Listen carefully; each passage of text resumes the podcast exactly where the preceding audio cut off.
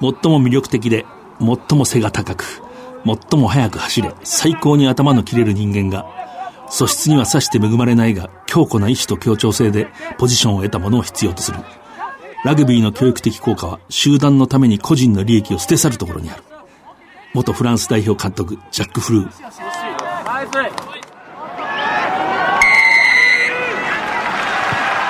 藤島大の楕円球に見る夢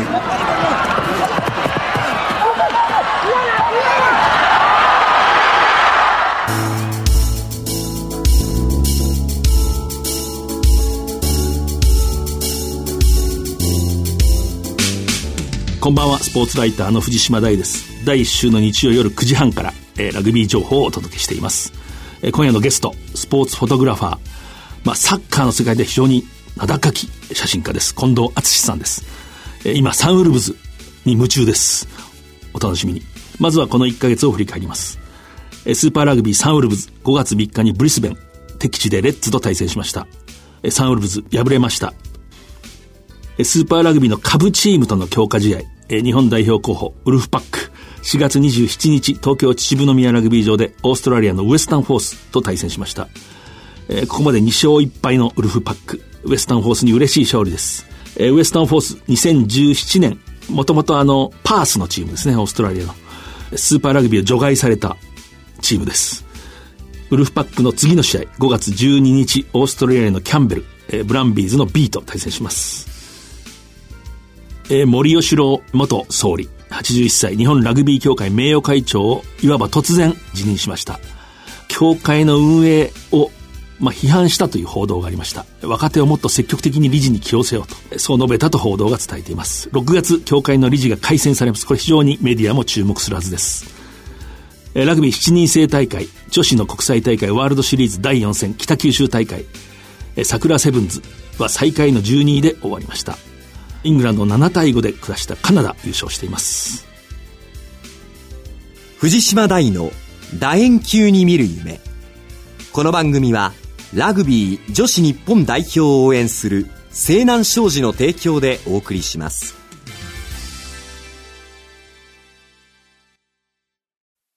今ここから始まってゆくつながってゆく最初は日の当たらない存在だった。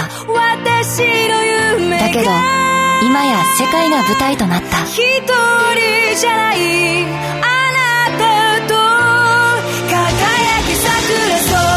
ルモアウィーキャン西南商事はラグビー女子日本代表を応援しています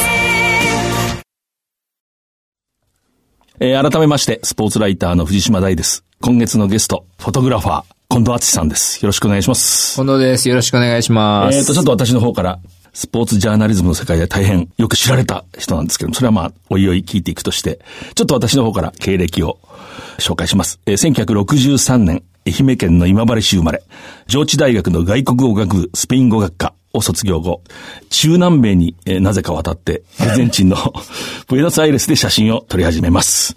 で1994年に帰国、以後雑誌スポーツグラフィックナンバー、まあ普通ナンバーと呼びますけれども、を中心にまあサッカー、サッカー、試合ももちろん撮るんですけど、近藤さんは。まあ人間を撮るとまた、これが非常に素敵で、まあ人物のポートレート、気候。私一回昔一緒にウェールズに。行きましたね。えー、行ったことあります。えー、その話もまあ後で。はい、えー、で、まあいろいろありまして、スーパーラグビー、あのサンウルブズに接近をしてくれて、はい、一緒にも海外のツアーも出かけて、本当にこう選手と一緒にこう行動をしたり、しながら写真を撮った。要するにまあ、もともとサッカー、を多く取っていた人が、サンウルブズにまあ非常に近づいてくれたということ、その話をまあ後で聞きたいと思います。はい、で、まあ著書、えー、フォトブック木曜日のボール、私この本大好きで今日も持ってきましたけども、ありがとうございます。えー、写真集ボールの周辺、新書にサッカーという名の神様、で、代表作、えー、第1回サッカー本大賞に輝いたボールピープル、これ文芸春秋から出ましたけれども、などなど、えー、近藤さん本当にこう、写真だけではなくて文章も個性的で上手。はい、ありがとうございます。先に聞きますけど、こう、サッカーずっと取ってきた近藤さんが、まあ、サンウルブズにかなりこう、まあ、密着というか、はい。昨シーズンからですかね。そうですね。えー、まあ、もともと僕はサッカーから写真に入ってはいったんですけれども、今さっきあの大ちゃんが言ったみたいに、人を取るのはすごく好きで。で、ラグビーは、なんでかわかんないですけど、あんまり、こう、ラグビーに近づく機会がなかったんですよね。でももちろんだからサッカーとラグビーっていうのは、同じ球技ですけれども、サッカーは完全な球体を足で蹴る。で、ラグビーは楕円形じゃないですか。でも、ラグビーの方が、感覚としては、ほぼ球体に近い人たちがやってるのかなとかっていう。で、サッカーの方がなんか歪んでるんですよ。なんかこう、楕円なんですよね、心が。ああ、心の話ですか、そのそうです、そうです。球体っていうのは。サッカー選手の心っていうのは、楕円形で、結構弾んだ瞬間、どっち行くのかもわからないし。一本のコラムを読んでるような。いやいやいやいや、それで本当になんかもう、あの、はっきり言ってめんどくさいやつばっかりなんですけど。うん。で、まあ、昨年のスーパーラグビーのシーズンが始まる、ほんの少し前に、ナンバーの編集長、その当時、松井さんっていう方がやってらっしゃったんですけど、サンウルブスを追いかけないかっていうお話をいただいて、で、そこから、別府で合宿が始まる、多分10日ぐらい前だったと思うんですけど、ぜひやらせてください。で、その時に、じゃあ、あの、合宿の初日から顔を出して、まず、あの、みんなの前で挨拶をすればね、きっと、あの、いろんなことがやりやすくなるからっていうふうに言われて、で、僕はそのなんかやりやすくなる感覚っていうのはよくわからなくて、で、まあでも別府行って、で、初日の、あの、スターティングミーティングみたいなので、最後の最後で、じゃあ、あの、カメラマンの近藤です。今シーズンは、あの、追っかけさせてもらいます。よろしくお願いしますって言った瞬間から、なんかチームの一員。みたいになって、はあその感覚は、こう今までの経験で初めてです。ないです、ないです、そんな。で、それで、南アフリカの遠征に、まあ、帯同するじゃないですか。で、ホテルに着いた次の日の朝ごはん、みんなが食べてるところで、僕もなんか食べるわけですよ。はい目の前に座ったのは多分レメキだったんですけど、むっちゃ緊張してるんですよね、僕はやっぱ。だって横、トニー・ブラウン、トイメン・レメキ、で、左誰だったかな？まあ、とにかくなんか、あの、それこそ田中文さんとか、まあみんないるじゃないですか。えで、僕、もう緊張して朝ごはん楽しむどころじゃないんですよね。ん。そしたら、レンメキがいきなり立って、で、なんか、僕に、コーヒー飲みます？って聞かれえて、えで、僕一瞬何のことを言ってるのかわからなくてあ、レンメキそのままコーヒーサーバーのとこまで歩いて行って、僕にまた、ブラックでいいですか？みたいな。日本語ですよ、これ全部。うんまあもうね。え、コーヒー持ってきてくれるの？それやっぱ驚き。いや、もう、すんごい驚きました。うん僕はあの、35年ぐらいサッカーの世界でやってますけど、未だにコーヒー持ってきてくれたサッカー選手一人もいないですから。いや、本当に。えで、まあそこから、ラグビーってこんな感じなのかなと思って。で、もうずっと、うん、それからなんか心をわしづかみにされたっていうか、ラグビーのカルチャーっていうのは、やっぱ全然サッカーと、まあサッカーと違うのか、それともサンウルブスが違うのか、僕にはわからないですけれども、でも、少なくとも僕が見たラグビーの世界っていうのは、本当に素敵な人ばっかりだったですね。そのカルチャーってもう少しこう、教えていただくと。一回、一つの輪の中の内側にこの人もいるんだよっていうのを認識した瞬間、やっぱりその輪の中でみんなで一緒になってライオンが入ってくることに対して反応するとか、なんかそんな感覚はあるんですよねなるほど、なるほど。で、僕はチームの一員なんですよね。うん。たとえそれがカメラマンであろうと、あの、用具係であろうと、何であろうと、やっぱり一緒に戦わなきゃいけないっていうか、戦いたくなるみたいな感覚になるんですよ。なるほど、なるほで、ど。それはものすごく新鮮で、楽しかったです。で、なんかもう勇気を与えられる、まあ勇気っていう言葉は軽いですけど、でも本当になんか元気づけられるようなことばっかりだったですね。こう、例えば、ヘイデン・パーカーキックの練習すると、いつの間にかもう、近藤敦というフォトグラファーが、あ、そうなんですよ。そうなんですよ。一緒にこう、そう、なんかね、練習、写真撮ってるじゃないですか。でも写真撮ってるとだんだん飽きてくるんですよ、なんかずっと。そうすると、自分も練習参加したくなるから、玉拾いとか勝手に、あの別に頼まれるわけじゃないんですけど、カメラ置いて玉拾いとか始めるじゃないですか。で、練習終わると、ケイデン・パーカーと、あと、ジェイソン・エメリーもそうでしたかね。なんかね、いきなりキックの練習を始めるんですよね。で、当然、フラッグめがけて、まあ、それこそ30メーター、40メーターぐらいの距離を蹴るんですけど、そのボールを僕走って拾いに行くんですよ。で、今度、そうすると、僕がタッチラインのところにこう立って手を上げてると、パーカーが僕の手めがけて、ボールを蹴る練習を始めてくれるんですよ。こう、目印というか、そうです。目標の。そう。んそれでなんか、当然、やっぱすごく正確なキックだから、本当に僕の体にそのまま飛んでくる時もあるんですけど、たまに外れることもあるんですよね。そうするとちょっと偉そうに首をこう横にクックックって振って、まだまだだな、みたいな感じでニヤニヤ笑ってると、またボール蹴ってきてくれるとか、うん、なんかそういうのもやってましたけど、それもやっぱサッカーではないですよね。うんなるほどね。でもまあその時こう、まあフォトグラファーに向かって蹴ったら蹴り返してくるボールが意外と、ここで近藤敦のサッカースキルが。あ、あの、意外と蹴ると、あボール蹴れるんだ、みたいな。あの、サッカーをやってた人間からすると、それがたとえ楕円形のボールでも、シンクって蹴り返すのは意外と簡単なんですよ。うんうんまあ、特に20メーターぐらいだったら全然いけるかな。うん。へえで、そこでまたちょっとなんか、こう、あの、少し距離が、まあ僕が勝手に思ってるだけですけど、少し距離が縮まってみたいな。で、それをずっとやってました。ツアーに出れば、そういう機会もあったのかもしれません。結構ロッカールームに近づいたり、そういうところまで取れる。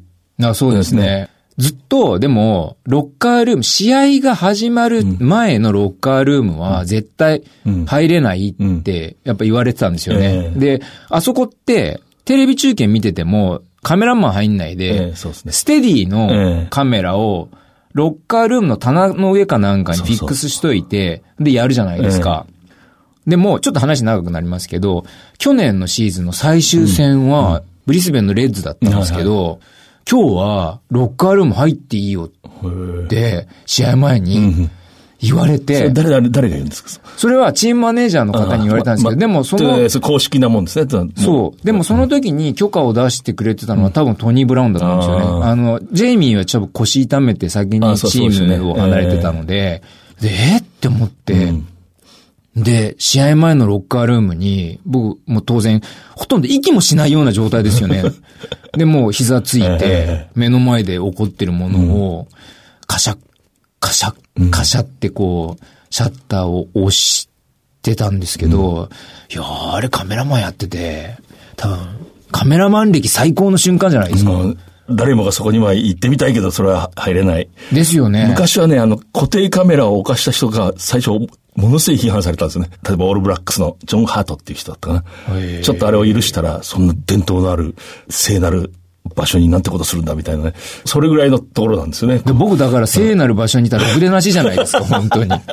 でもね、僕、あれを見ていて、僕普通写真を撮ったことってほとんど覚えてないんですよ。うん。大体目で見るんじゃなくて、カメラの、昔だったフィルム、今だったらそのセンサーの上にこう取り込んでいってしまうみたいなことが起こるんですけど、僕今でもあの時のロッカールームで、一人一人が目の前にら自分の味方をガシってこうやっぱ抱きしめて、なんていうのかな、僕にとっては、なんかね、約束してるように見えたんですよ。うん。その逃げないっていうことを、ちゃんとこう約束する、たとえ何が起こっても、やっぱり自分は君と一緒にいるんだみたいなものを約束してるようななんか、光景に見えたんですよね。すごいですね、その言葉。はい。そう。で、それも、出る選手も出ない選手も全く関係なくて、ただひたすら、やっぱり、その思いをつなげていくうん。儀式というか、いや、あれはもう本当にだから、すごくいい、いいっていう言葉もちょっと、チンケですよね。かえってね、そういう言葉でしか言い表せなくなるってありますようね。んそう。なんかね、感動的とかじゃないんですうよ。ん。すごく強い実体験。まあ。うん。でね、負けるんですよ、でも。うん、そう、うん。それが、なんかまた、すごくこう自分が体験したことをより、明確な実体験として、こう刻んでくれるっていうか、あそこで感動しました、勝ちましたじゃないんですようね。ん。やっぱ負ける。うん。しかもうまくいかないで負ける。んどこがそれファールなのっていうようなタックルをファールだって言われて、イエロー出されて、選手が減って負けるとか、なんか理不尽なこともいっぱい起こる。んとにかく、なんか目の前にいる選手はみんなすごい好きでしたね。うん。うんちょっとこう、名前挙げて、例えば、うん、バズとかは、うん。やっぱすごくなんか、バズってのは朝原ですね。ついはい3番の。はい、えー3番、朝原選手は、いろいろありましたけど、でも、なんか、すごく好きだとしか言いようがないですね。うん。本当に、こう人として、は面白いなとか、素敵だなとか、まあ、バズは僕がスーパーラグビーで負け続けるサンウルブスをね、見てた時にね、ちょっと話聞かせてもらっていいですかって言った時に、まあ僕が不損にも、スーパーラグビーで負け続けるサンウルブスを、毎回、ゼットンが出てきて負け続けるウルトラマン 見てるみたいですって言ったんですよ。勝てない怪獣が出てきて、また、またウルトラマン負けるのかよ、みたいな、もう、これ辛すぎじゃね？みたいな。でもゼットン勝てないし、っていう。ゼットン勝ち方分かってるし、ゼットンって響きを久しぶりに聞きました、聞きました。人生で。はい。だからちょっと今もう全然今の時代、一体 何に対してスーパーヒーローが勝てないのかもちょっと分かんないんですけど。っていう話をしてたら、バズが、近藤さんあの、300っていう映画見たことあります、って言われて。あるよ。で、300って、まあ簡単に言うとあの、10万人が押し寄せてきたペルシャ軍に対して、最後300人ぐらいのスパルタ人の軍団が、なんとか砦を、砦っていうか通路死守するっていう話なのかな。で、見たことがあるよ、つったら。ウルトラマンっていうか、スーパーラグビーのサンウルブスって300みたいなもんですよ。うん最後は必ず全員殺されるっていう。300人が全員屍として、死死類々と横たわるわけですよ。300の映画って。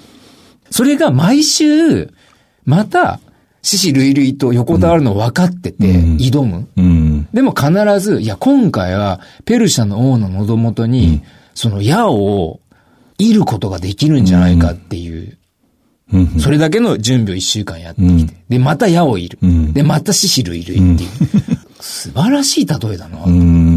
うん。だから、ラグビー選手ってのはなんか言葉も持ってるんですよね、みんないろいろ。それも自分にとってはすごく新鮮だったし、ロッカールームの中でヘッドコーチとか、それこそジェイミーさんとか、トニーさんとかが発する言葉、もう、すごく素敵だったし、スコット・ハンセンさんもそうですけど、南アフリカのシャークス戦の時にね、試合前のミーティングで、いいかみんな、サメはね、後ろには泳げないんだよ、って素敵なお相手がシャークスだからね。そう、シャークスなんですよ。サメはね、後ろには泳げないから、ボコボコにされましたけどね、その。で、サメ後ろに泳いでたし、みたいな。だから、このサメは後ろに泳ぐんだそうなんですそう、だから南アフリカのサメは 後ろにも泳ぐみたいな。うんでもね、そういうのもあったし、あと、秩父宮で初めての勝利の時、相手レッズだった時に、試合終わってロッカールームに、レッズのヘッドコーチがやってきて、いきなり、いや、今日は有名なゲストが来てるからって、ジェイミーがみんなに説明して、誰だ、誰だって言ったら、その、大きい、そう、ブラッドソーンね。ブラッドソーンさんが。オールブラックスの英雄ですね。そう、現れてね、えみんなおめでとう、つって。みんなも分かったと思うけど、ラグビーは、負けながら学ぶこともたくさんある。でもね、勝ちながら学ぶのが、どんなに素敵なことがね、今日分かっただろう。もうどんだけ素敵な人たちなんだよって、結構感動しましたよ、あれは。うんブラッドソンってのはまあハードマンでね、まあ有名な、全く妥協しないタフな男でしたね、あれ。試合が終わって、まだ15分ぐらいしか経ってないのに、相手のロッカールームに来て、本当になんかそのラグビーっていうものの本質を、相手チームの勝った人たちに送る、その精神性、あんまり自分が生きてきた中で見たことがないタイプの、うん人だったですよね。近藤敦というフォトグラファーは、まあ、本当にサッカーが長かったし、サッカーでも非常に個性的な写真を撮るんだけれども、まあ、明らかに違うわけですね。全く違います。全く違う、うん。で、それをまだアマチュアリズムっていうのがいい意味で残ってると捉えるのか、それとも、もともと死ぬっていうことが結構身近にある競技をやっている人たちにとっては、相手に勝つ負けるっていうことよりも、さらに自分にとって近い価値観みたいなものがあるから、ラグビーをやっている選手たちっていうのは、僕が見てきたサッカーをやっている人たちとは違うのかもしれないし。スーパーラグビー見てるとね、これ死ぬぞって思いますよ。そばでね、特に近いところで。見る。そう、ええ。あの、去年ウェリントンでアウェーでね、試合前にハリケーンズの選手たちがウォーミングアップし始めた時に、目の前に、多分オールブラックスの5番だと思うんですけど、現れてウォーミングアップし始めた時に、いや、これ人間じゃねえじゃんって思いましたよ。多分198ぐらいあって、で、いきなり何始めるかっていうと、体にハーネスつけて、後ろに人をこう引かせるじゃないですか。だ地面とほぼ平行に体倒して、前に一歩一歩なんか、あ負荷をかけて。負荷をかけて空中に浮いた状態で進み始めるんですよ。で、僕見てたら、2回それをやったら、額からなんかもう汗が、バーって流れてきて、え、この人たちとやるの？って思ってたら、その選手サブだったですからね。そう。で、でも見てると、まず、周りで写真撮ってるだけの僕からメンタルやられるんですよ。これ絶対勝てないって。勝てるわけがないって思うんですよね。で、そこでなんか自分で自分に対して凹むじゃないですか。うん、俺な、何を考えてるんだろうと思って。で、試合始まると、意外と前線するんですよ。うん、あ、絶対勝てないって思ってた俺って本当ダメだよなって思って見てるじゃないですか。で、後半始まるじゃないですか。そうすると、もう突然ボコボコにされて、なんか、反省した俺もダメだったみたいな、またなんかもう、どんどんどんどん自分を試される。っていう。写真家にこう通ってくるというか。そうですね。そうですね。問われますよね。面白いですね。で、結局その、いろいろななんか格差を現実に見ながら、それでも、いや、絶対に勝てるんだって思い切れるために必要なものって何なんだろうっていうのが、やっぱり去年1シーズンサンウルブスを追っかけながら、一番考えてたことですね。私ずっとスーパーラグビー今解説者として見てきたんで、あれね、どのチームもそうなんですよね。つまりオーストラリアとか南アフリカの新しいチームも、あれみんな強国の素晴らしい選手たち。だけど、最初のシーズン2勝、3勝、4勝みたいに、ちょっとずつしか上がっていかないんですよ。これなぜか。やっぱりね、ラグビーってそういうとこありますね。一人一人が経験があっても、チームが、集団がまだ若いと、やっぱりナイーブになる。今季のサンウルブズなんてもうほとんど、まあ、いわゆる海外の選手で、15人中ね、13人ぐらい、例えばこの間も、ハリケーンズ戦も東京の先発に限ればそうだし、もう一人一人はみんなスーパーラグビーの経験を持ってる。でも、ちょっとしたところでいいプレーした後、ちょっとミスをしたり、あれはなんか順番なのかなと思って、僕はそういう意味では、本当にこのままね、ずっといたら、だんだん強くなると、思いましたけどね。うん、でも明らかに強くなってるし、うん、あと、僕もそんな長く見てるわけじゃないですけど、サンウルブスっていう一つのチームのキャラクターみたいなもの、骨格ができて、表情ができて、できてきてたし、まあこれからもできていくと思うんですけど、そういう風に見ていくと、サンウルブスを見ること自体が、すごく楽しい作業になっていくんですよね。で、僕はやっぱ、あと去年から今年にかけて、意識するようになったのは、負ける試合っていうのを、やっぱ楽しめる。でもこれ僕大事だと思うんですよ。負けてる試合こそどう楽しむか。うん、やる気のない人はいないんですよ。うん、みんなとことん走るし、うん、でもうまくいかない時もある。で、うまくいかない時になんでうまくいかないのじゃなくて、うまくいってないことを笑いながら見れるようになると、また違うものが見えてくるような気がします。でそれはなんか別にラグビー離れたところでもね、結構人に最近よく意識的に言うんですけど、やっぱうまくいってない時にどう楽しめるかっていうか、うまくいってないのが実は楽しい。それはこう、な自分の仕事なんかも仕事もそうだし、人生もそうだし、僕はあの、うまくいってないことばっかりなんで、人生で。だからラグビーでも、サッカーでもそうですけど、リーグ戦っていうのがあって、じゃあ18チーム、リーグに参加してる。毎年ね、1チームしか優勝しないじゃないですか。で、17チームはみんな失意のうちに終わるわけじゃないですか。まあ、うん、そうですね。っていうことは、失意をどうやってエンジョイするかっていうところが、多分、肝なんですよ。多分それはこう、やっぱり勝ちたいと思ってる人が負けるからまた楽しめるんですね。深いところ。もちろんです、もちろん。最初からね、負けてもいいやと思ってたら、うん、本当の意味で楽しめないし、あの、ラグビーの名将の大西哲之助さんってまあ私指示してたんですけど、はい、僕がコーチを始めた時に、自宅に行ったら、なんか話したら、こう言ったんですよね。負けて学ぶんじゃアホって言ってましたね。なんでアホって言ったかよくわかんないんだけど、まああの人はかなり、まあ、勝つ人だったけど、やっぱり負けて学ぶんだ。そうですよね。うん、写真を撮りながら自分の方にこう問いかけが来るっていうか、自分が問われる。サッカーのワールドカップ散々撮ってるだろうし、最高の試合、最高のサッカーの才能、まあ、撮ってきたと思うんですよ。で、ちょっとそのやっぱり感覚が違うんですけど、撮ってる時の感じも。サッカーと。ラグビーとですか、うん素晴らしい試合を。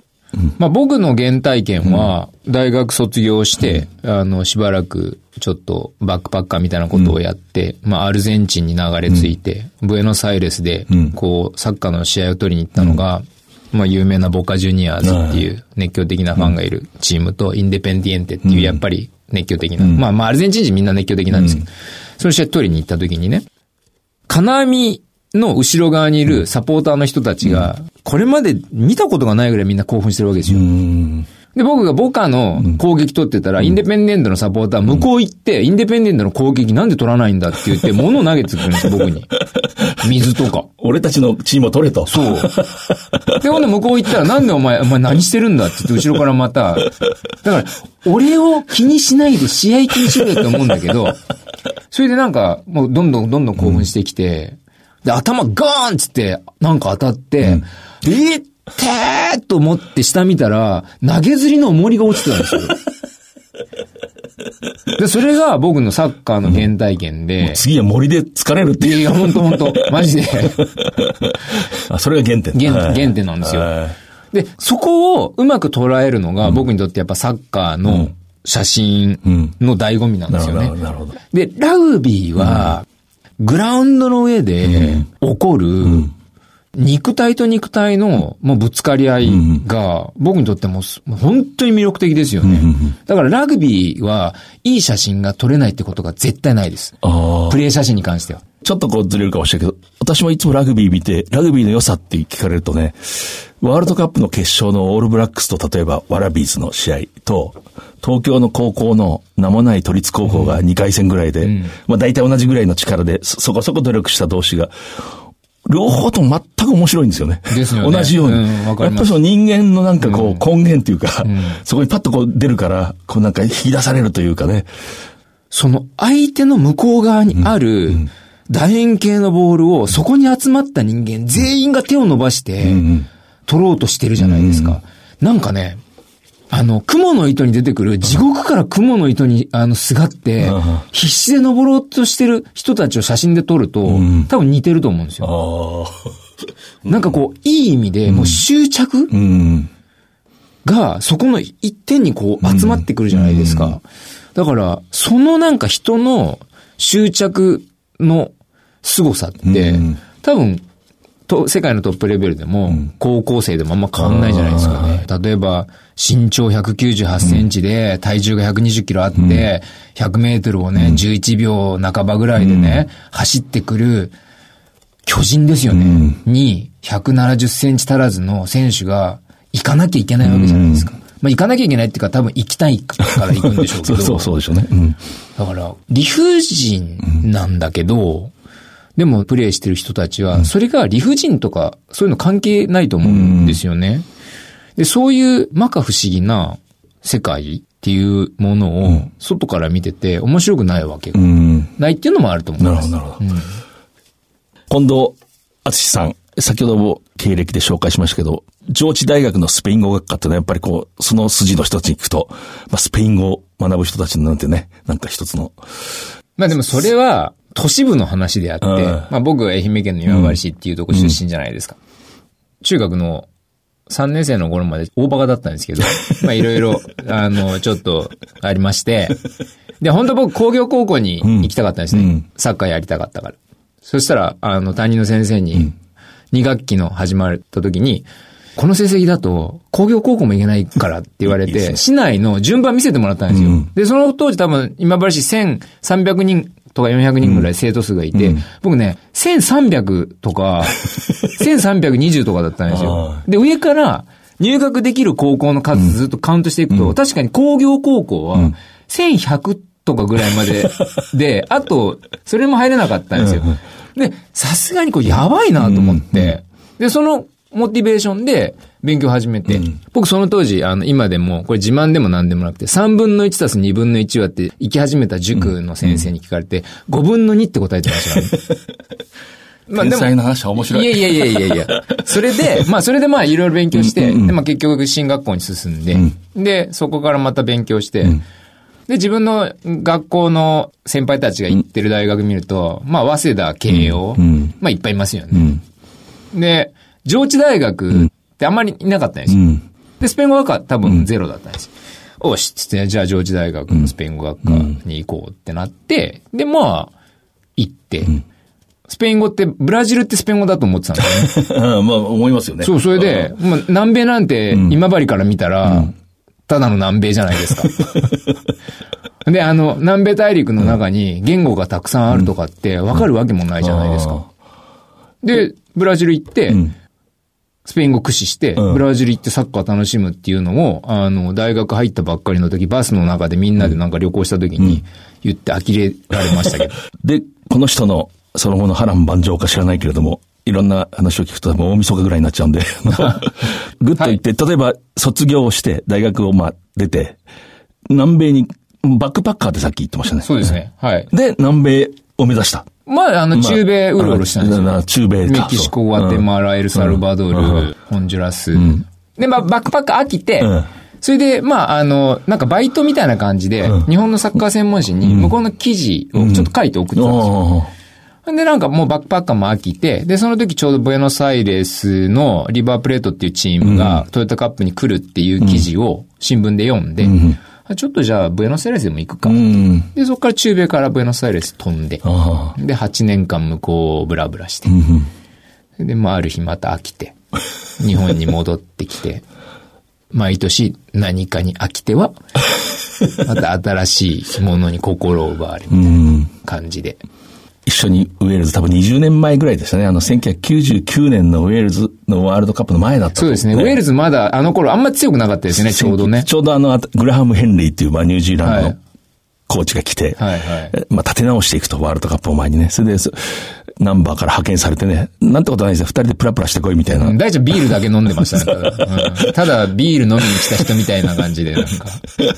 別にウェールズ来なくてもこの人記事書けるだろうっていうぐらいなんかこう、多彩な言葉を持ってる人が、ただ来て、パブでビール飲んで、あそこのビールは美味しいんだよっていう話をしてたのしか覚えてないですよ、本当に。近藤さんはね、なんかフラッといなくなって、プシュパシッとしたと、後でその写真すごいですよね。なんか、ポストがポーンとこうあったり。あ一応仕事なんだよね。うん僕一人でウェールズ着いて、タクシーに乗って、ウェールズの人の英語全くわかんなかったんですよ。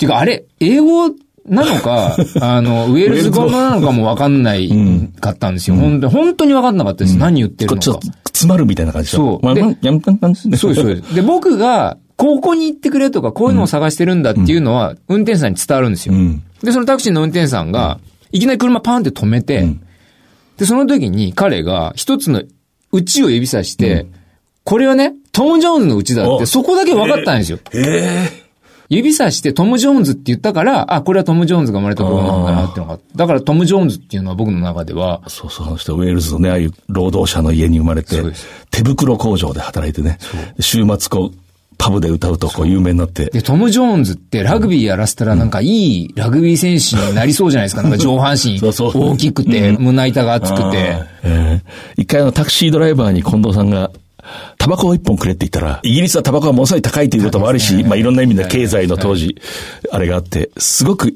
嫌な顔したの。困ってた。なんかああいうことだけ覚えてるんですね。人間ってなんかこう、大事なこと忘れるんだけど、でもタバコって言うと、あの時でも、あの、ウェールズの、その街をうろつきながら、ラグビー場で見つけた、中学生で、なんか草ラグビーみ、やってた男の子たち、加えタバコであの、ラグビーやってた子いましたね、そういやね。あの、古き良き時代、いや、本当に映画を見てるみたいな、やっぱ空間だったし、多分1998年だったと思うんで、本当に20、まあ21年前、20年前ですね、大体。だからラグビーがプロに、公式になるのはほぼ96年からなんでね、本当はプロになってほどない時代ですね。えー懐かしいですけどね。で、まああの、私今日木曜日のボールっていう愛読してる本を、ありがとうございますあ持ってきてるんですけど、街へ出て、シャッと取って、まあ、サッカーが一つのこう、まあ、まあ、一つの、なんて、触媒っていうんですかね、にはなってるんだけれども、まあ、人間がそこにスッとこう出てくる、世界中のどの地域の人も、本当にお大金持ちから、そねの反対の人まで。はい。ああいう感じのこう写真っていうのは、あのですね、僕は、写真撮ってない時って基本的にものすごい退屈してるんですよ。の本を読んで、例えば僕若い頃から村上春樹さんの作品とか好きだったし、もちろん大ちゃんのエッセイとかも大好きで、楽しんで読んでるんですけど退屈なんですよ。で、カメラを持って人撮ってる時だけが世界とコネクトしてるうん。状態なんですよ。だから、まあ幸福じゃないですか。うんコネクトしうんしてるうん。で、人間ってみんな承認欲ってあるじゃないですか。で、僕もやっぱり承認はされたいんですようん。世界からう。ん。で、写真を撮って目の前の人が美しく、もしくはかっこよく、もしくは泥臭く写ってる時って、なんか承認されてる感覚があるんですよ。うん世界から。だから多分、なるほど、なるほど。うん、写真を見てて、その、たとえお大金持ちの人でも、その逆側にいる人でも、その人たちがスッてこう、そこに現れる感覚で撮れてるのは、うん、その僕が世界とコネクトしてる時の、こう、快感みたいなものがあるからじゃないですか。その、バックパッカーが写真機を手にするきっかけというのは、なんかね、飽きてたんですよね、とにかく。まあ飽きてたっていうか、まあずっと飽きてるんですけど、で、なんか、今日の裏のテーマは飽きるそう。ですね。そう。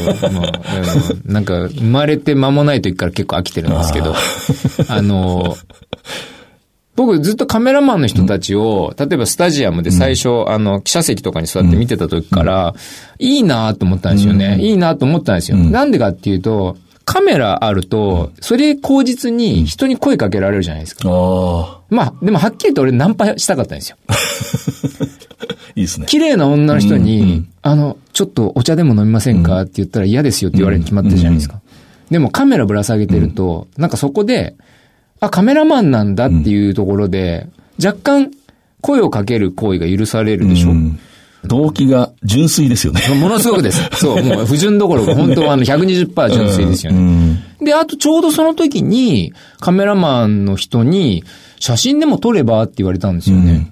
それで、よし、じゃあ俺は明日からカメラマンになるって決めて、で、その次の日にブエノスアイレスから飛行機に乗ってニューヨークまでカメラ買いに行きました。えー本当に、んブエノスアイレス時代にそう思った。そうです、そうです、そうです。はい。87年ですよ、だから。1987年。87年。はあ、カメラを買いにニューヨーク行くとまた、あの、その頃って南米ものすごく高かったんですあよ。ーでこ、こで買っちゃいけないと。そう。で、ニューヨークに行くと、まあ安いんですよねうん。だから、ニューヨークまでの飛行機代を差し引いても、ニューヨークで買う方が多分安いっていうふうに言われていて、で、ニューヨーク行って、僕だから何にも知らないまま買いました。よくある思考回路だと、日本に帰ってから買おうって思うんじゃないかなと思うんだけど、そうじゃないのね。違います違いますもう今、で、しかもお金ないじゃないですか。うんその当時まだ、あの、この世界に存在してた祖母に、うん。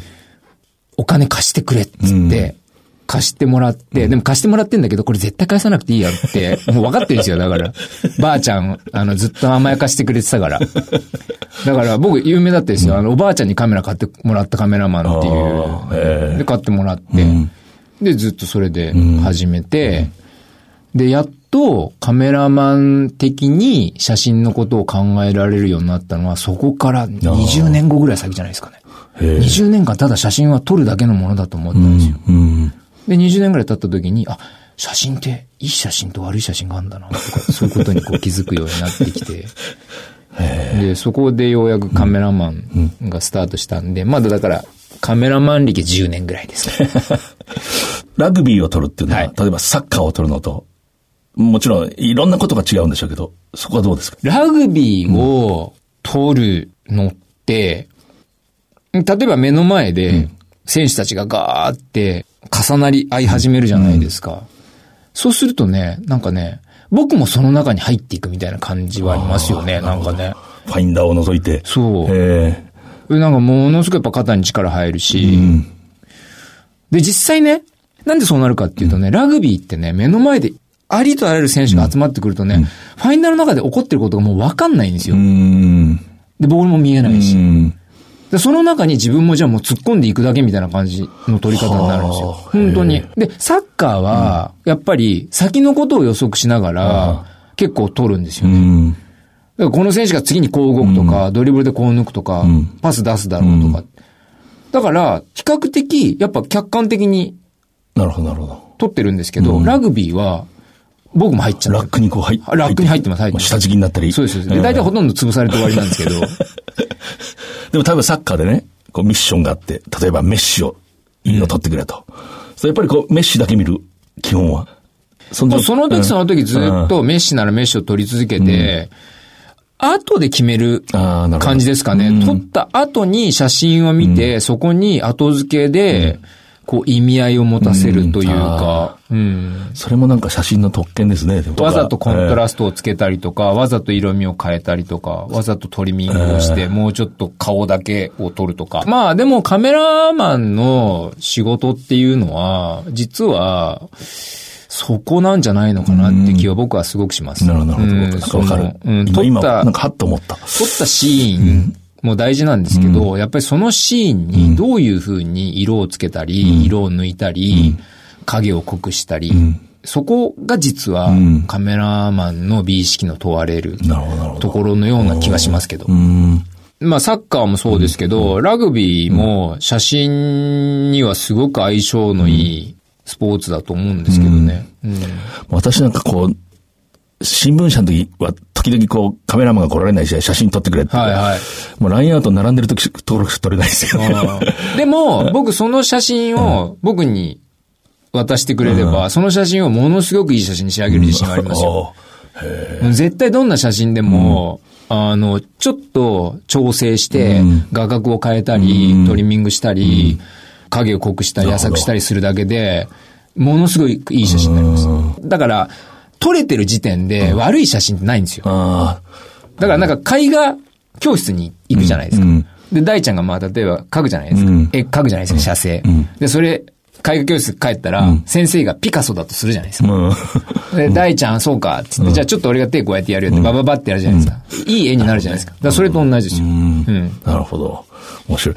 こう、サンウルブズで、はいこの人の顔はなかなか撮っててもいいなっていうのはあります？あいや、みんなでもいい顔ですよ。もうね仕事でも何でもないのに、結構、あの、それこそ顔に青タンできたヘイデン・パーカーとかに、ちょっと写真撮らせてよとかっていうのをやってましたよ。なんかでもね、かっこいいのはね、トニー・ブラウン。もうね、いや、本当に俳優さんみたい。ああ。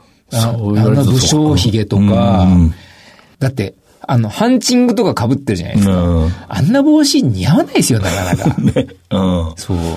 で、あの、あと、狼って、こう、ロゴの入ったキャップにしてもそうだし、でもみんな、すっごいいい顔してますけどね。あ僕、サンウルブスに、でも僕が多分惹かれた理由っていうのは、確かに顔だと思う。ん。みんな。もう、いろんな顔があるじゃないですか。例えば、庭井くんとかもそうだし。あの、南アフリカとか行った時にね、休みの日に、子供たちの孤児の施設うん。に行ったんですよね。うんで訪問訪問して。そう。で、その時、庭井選手がいたんですけど、フッカーのね、庭井。フッカーのえね。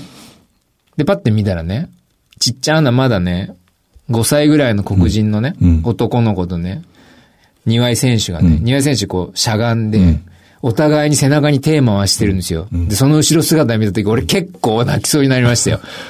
いや、本当になんか、ああいうの世界最強のスクラムって言うんだな、みたいな。な、もうクソダサい表現ですけど、本当にでも、いい光景だった。うん。だ多分南アフリカで見た中で一番いい光景は、あの庭井選手とあの子が、みんながラグビーやってる時に端っこの方で、背中に手を回して、じっとこうそのみんながラグビー、草ラグビーやってるところを見てた、あの後ろ姿。うん。うん絵が浮かんでくる。あれが、ラグビーの根源的なシーンなのかなっていうのはなんか思うんですよね。背中に手を回すことで、なんかお互いを補完し合うっていうか、そう。んなんかね、エネルギーが伝わり合うみたいな。うん。サッカーってあんまそういうのないじゃないですか。で、サッカーってやっぱ基本的に、やっぱ相手を騙すっていううん。ことの連続だと思うんですよね。で、ラグビーは、つながるっていうところが、実はものすごくやっぱ大事なうん。競技のような気はするんですよ。そのつながりが、やっぱないと、ラグビーっていう競技自体が成り立たないような気もするし。本当に多分成り立たないんですよね。あの、よく、ラグビー選手はまあトライして喜ばない。さすがに今はプロになって少しは喜ぶし、劇的な逆転トライの時はさすがにみんな喜ぶしまあ、総じてあんまり喜ばない。昔、アマチュアの時なんて全く喜ばなかったので、あれなんでだって聞かれるって、自分がトライしたってことにあんまり価値がなくて、その、あいつがあそこで倒れてるから、こ俺がここにいただけだっていうのは、本当にこう、綺麗事じゃなくて多分思思う。まあそういうところあるんだね、こう、スポーツの構造として。非常にしなやかで才能がある人間が不器用で我慢強い人間をこう必要とすると、もうお互いにまさにさっき言った補完し合うっていうかね、それは確かにこう、ゲームの構造としてもある気がしますね。僕はラグビーのシーンで一番好きなのは、ボール持った選手がね、突っ込んでいくじゃないですか。で、相手に止められるじゃないですか。その時に、味方のね、選手がね、後ろからね、押しに行くじゃないですか。うん。二人も三人もバーって寄ってきて、僕ね、あのシーンがすっごい好きなんですよ。僕なんかもうラグビー見すぎてそこにときめく心を失ってるな。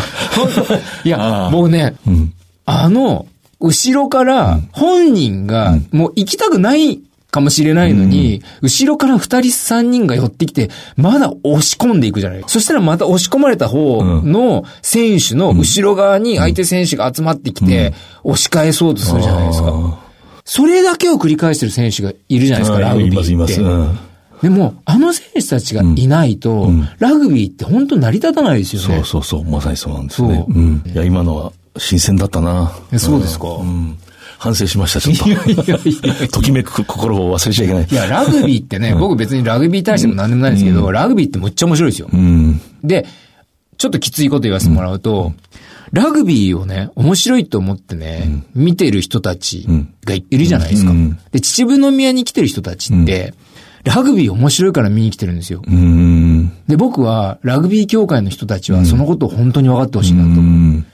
うん。ラグビーっていうのがものすごく面白い競技だから、それを見たいって思う人たちがやっぱり集まってきて、で、その見たい人たちが集まる場所っていうのを何が何でもやっぱり死守してうん盛り上げる。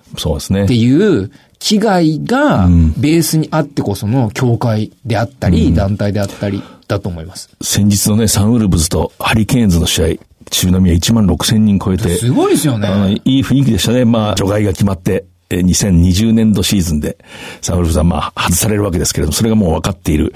で、まあ、今、いろんなジジャパンとこう、連動して動いてるんで、どうしても先発チームに、いわゆる日本で生まれ育った選手が、最初15人のうちは2人だけ。でも、全く私たちのチームだし、楽しんでますよね、そうええ。そう。完成の質がいいっていうかね、こう。金曜日、7時、青山、じゃあビール買って、見に行こうよ、つって。若い人もいるし、お年寄りもいるし、ラグビー経験者もいるし、ラグビーやったことはない人もいるし、で、みんなが見に来て、で、もう、ものすごい盛り上がってたじゃないですか。で、あの試合見たらね、よし明日からなんかいいことあんな、みたいな。おーうん。素敵な神からの選択を受けたような、うん。なんかね、うん。あのね、サンウルブズのその応援の文化っていうのは非常に面白くて、日本の選手があまりに少なくなった時、戸惑いは確かに多分きっとありましたよね。はいはいはいあはい。のほとんど出てない時もあった。から。はいはい。だけど、今度それはそれで面白いってみんな分かって、で、あそこに来てる人たちが勝手にこう作り上げていくような途中でね、その段階を、にあってでしょ、それもまたちょっと惜しいですね、これもっと。そう。どうなっていくのか、僕らもわからない。あの、僕は本当何としても、あのチームって、やっぱスーパーラグビーでプレーしてほしいし、あの、その日本人かどうかって話をするとね、僕去年、あのチームに帯同してて、みんなね、お昼ご飯とか朝ご飯とか納豆食べてる外国人の選手いっぱいいましたよ。うん そうそう。だから納豆食ってる時点で、日本人より日本人じゃないですか。日本人で納豆食えないと、じゃあお前日本人じゃねえじゃんみたいな話になっちゃうから。そうそうそうそうだからなんかね、そこじゃないと思うんですよ。だから、ファンの人が自然にもそれを分かって、そう。今その段階じゃないですか。これでいい段階なんですね。すよね。もちろんその強化とか普及っていうことを考えて、日本の選手をある程度起用するって、これはこれでまた純粋なスポーツの強化の観点では、それはそれで議論はあると思うんだけど、とにかくあのチームをみんな今愛してる。自然に受け入れて、で、だんだんだんだんスクラム組むときに、あの、狼の遠吠えするじゃないですか。みんな、おーっつって。僕もこの前写真撮りながらやってましたからね。写真撮りながら吠えてるのが近藤さんです。そうです、そうです。おーっつって。で、最初は僕もなんか変だなと思ってたんですよ。でも、だんだんだんだん気がつくと、みんながやり始めると、いいんですよね。うんまあ、とにかく独自だしね。いいです。あの、いいです。で、日本の応援ほとんどこう自然に歌を歌うところにはまだ行ってないけれども、その、なんか近い段階、こう音でこう、ノイズでこう応援していくと。まあ歌うのは大体あの、英国ウェールズですよね、アイルランド。僕は第1回のワールドカップ1987年、ニュージーランドの人は歌えないってニュージーランドの新聞が書いてましたよね。確かに、やっぱりシャイなんですね、南半球の人は。ちょっとこうね、ね、フランス人は合唱できないって書いてあった。一人では歌うけど。まあでもそれはなんかみんなそれぞれ、やっぱりね、いろんなのがあるから、だから別に日本は337拍子でもいいと思うんですよ。もちろんもちろん、そうですね。それこそフレーフレーサンウルブスでも何でもいいと思うんですけど、本当に秩父宮の金曜日の夜って、いや、本当いい雰囲気でしたね、すごくいい雰囲気だったじゃないですか。選手もみんなそう言ってましたね。うん。あれはね、うん、残すべきですね。うん。こんなに心を奪われることって、女性関係でもあんまりないですからね。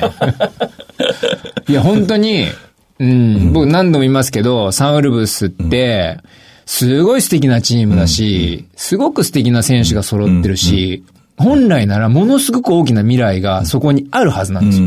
で、まだあると思うんですよ。うん。だから全然諦める必要はないと思うし、で、ここに僕はラグビーに関わってる人たちっていうのは、もっと広い視野で捉えなきゃいけない、ベースになる価値観があるような気はします。あの、外から見ててそう思います。それと貴重なね、意見だと思いますね。うん、本日のゲスト、えー、サンウルブズを愛しているフォトグラファー、近藤敦さんでした。本当に忙しいところありがとうございます。ありがとうございました。今ここから始まってゆくつながってゆく最初は日の当たらない存在だった。だけど今や世界が舞台となった。一人じゃないあなたと輝き桜とリサイクルモアウィーキャン西南商事はラグビー女子日本代表を応援しています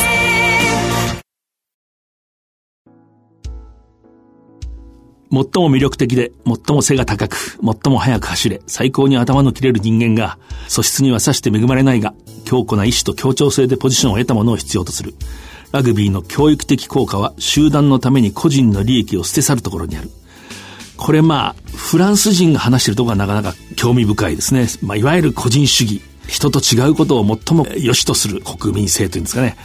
その中でもこのジャック・フルーという人は、まあ大体1970年代の後半ぐらい、えフランス代表のスクラムハーフ、小さなナポレオンとこう呼ばれましたけれども、非常に小柄ながらもう本当に王様のようにグラウンドを仕切る、もう見るからにわがままそうな、意志の強そうな選手でしたけれども、その人がまあ後に監督になって、この発言も有名になりました。